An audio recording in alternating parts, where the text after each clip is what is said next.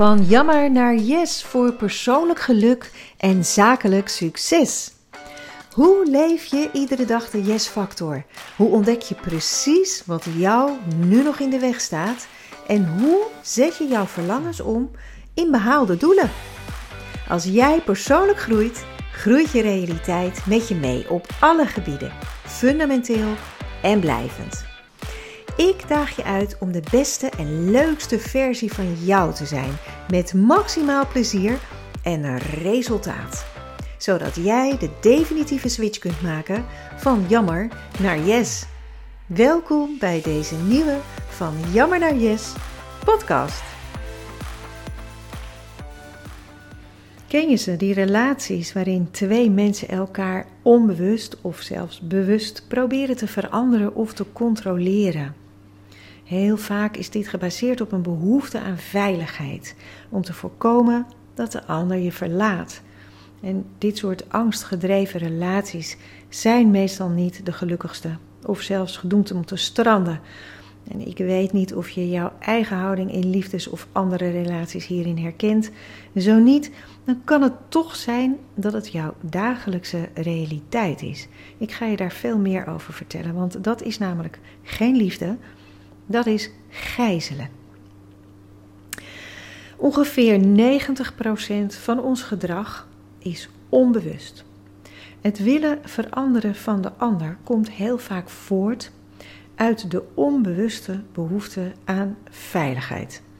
Want als de ander is en doet zoals jij, dan hoeft er helemaal geen wrijving te ontstaan. Dan is het gemakkelijk, dan is het eenvoudig, dan is het heel overzichtelijk om samen te zijn. Als de ander zo is en doet zoals jij, dan zal hij of zij jou niet zo gauw verlaten, want ja, jullie zijn tenslotte elkaars evenbeeld.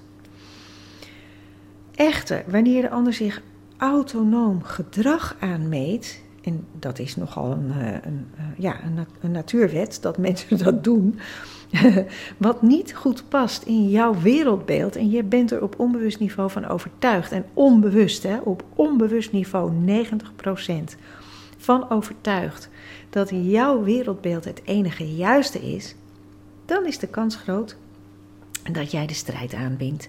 De strijd met een ander die ja, uh, haar of zijn eigen ideeën erop nahoudt. Nou, die strijd die is natuurlijk nooit functioneel. Uh, er is heel vaak strijd om het gelijk. Want ja, als je uh, de ander weer in jouw kampje weet te krijgen, stel je voor dat er een meningsverschil is of een verschillende blik op de wereld, dat is eigenlijk wat het is, dan is alles weer gemakkelijk en eenvoudig en overzichtelijk als de ander weer ja, het met jou eens is. Dan wordt het allemaal weer ja, hoef je niet uh, uh, die verschillen zo duidelijk te voelen. En dus ook weer niet de angst te voelen dat iemand misschien jou wel kan afwijzen op die verschillen. Stel je nou eens voor dat jij jouw visie op de werkelijkheid oprekt of zelfs bijstelt. Op basis van de visie van die ander. Ja, dat is wel heel nieuw. En nieuw, zo zit het menselijke hersen, uh, zitten de menselijke hersenen in elkaar. Nieuw is ongemakkelijk. Dat is niet je comfortzone. En ongemakkelijk en niet je comfortzone, dat is dus tussen aanhalingstekens onveilig.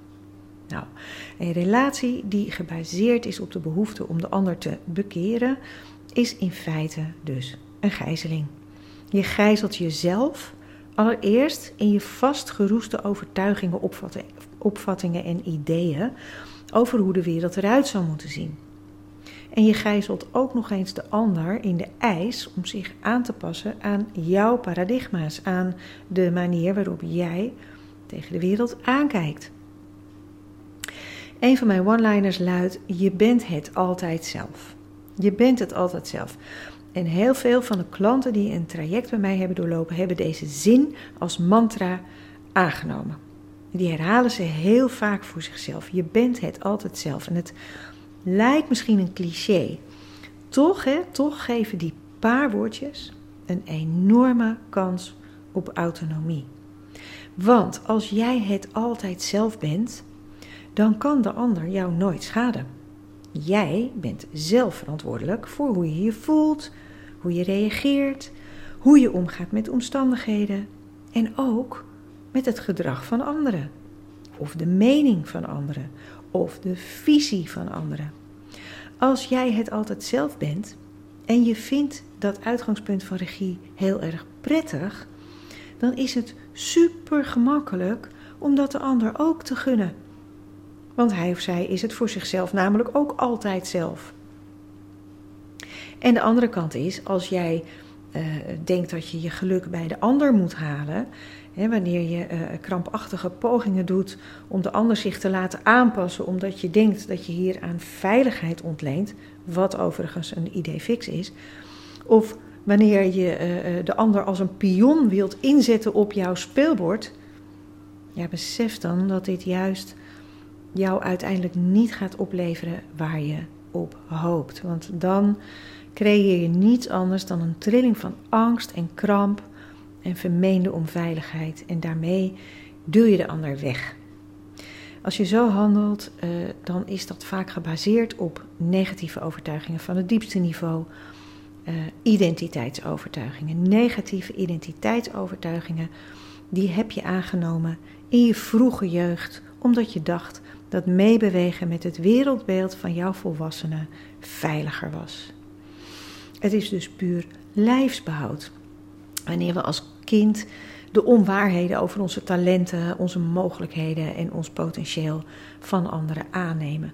Maar ja, de andere keuze is dat je misschien, als men het niet helemaal eens is met de manier waarop jij het doet en je wordt daarop aangesproken, vaak overigens heel goed bedoeld en uh, verpakt in een volstrekt onschuldig jasje, dan bestaat het risico om uit de roedel verstoten te worden. En dat is werkelijk levensgevaarlijk. Want ja, als jij als, als kwetsbaar en uh, um, niet zelfredzaam jong kind uit de roedel wordt gestoten, dan loop je de kans om uh, geen voedsel te hebben, geen onderdak, geen warmte, geen verzorging.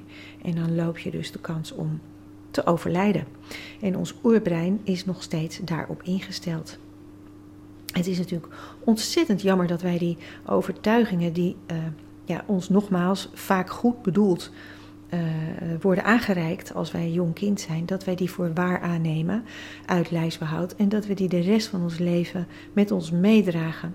Zoals je weet zeg ik altijd, toen je werd geboren was je al gelukt. En als je dat plus je bent het altijd zelf, als je uitgangspunten kunt hanteren, dan gaat er echt nou, dan gaat er een wereld aan deuren voor je open, werkelijk.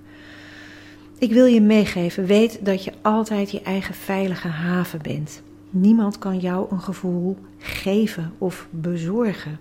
Jij creëert dat gevoel helemaal zelf.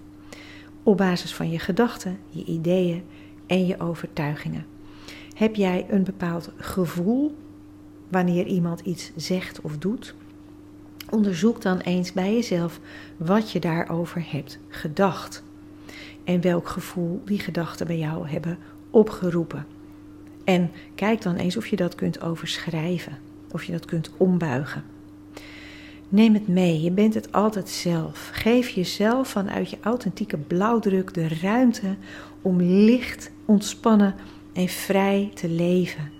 Want weet je, van daaruit is het zo makkelijk om dat ook een ander te gunnen. En ja, dat zijn toch wel, dat zijn toch wel de uitgangspunten voor uh, een lange, uh, liefdevolle, um, duurzame relatie met anderen. Of dat nou een liefdesrelatie, een familierelatie of een dierbare vriendschap is. Vanuit die trilling weten dat je altijd veilig bent bij jezelf, ontstaan ook de mooiste creaties. En dus ook de mooiste relaties en uiteindelijk natuurlijk je droomleven. Ik wil het voor vandaag hierbij laten. Heb je vragen of wil jij je ervaringen delen? Doe dat. Ik vind het hartstikke leuk. Dat kan via het contactformulier op mijn website en anders via info.josjedeklerk.nl.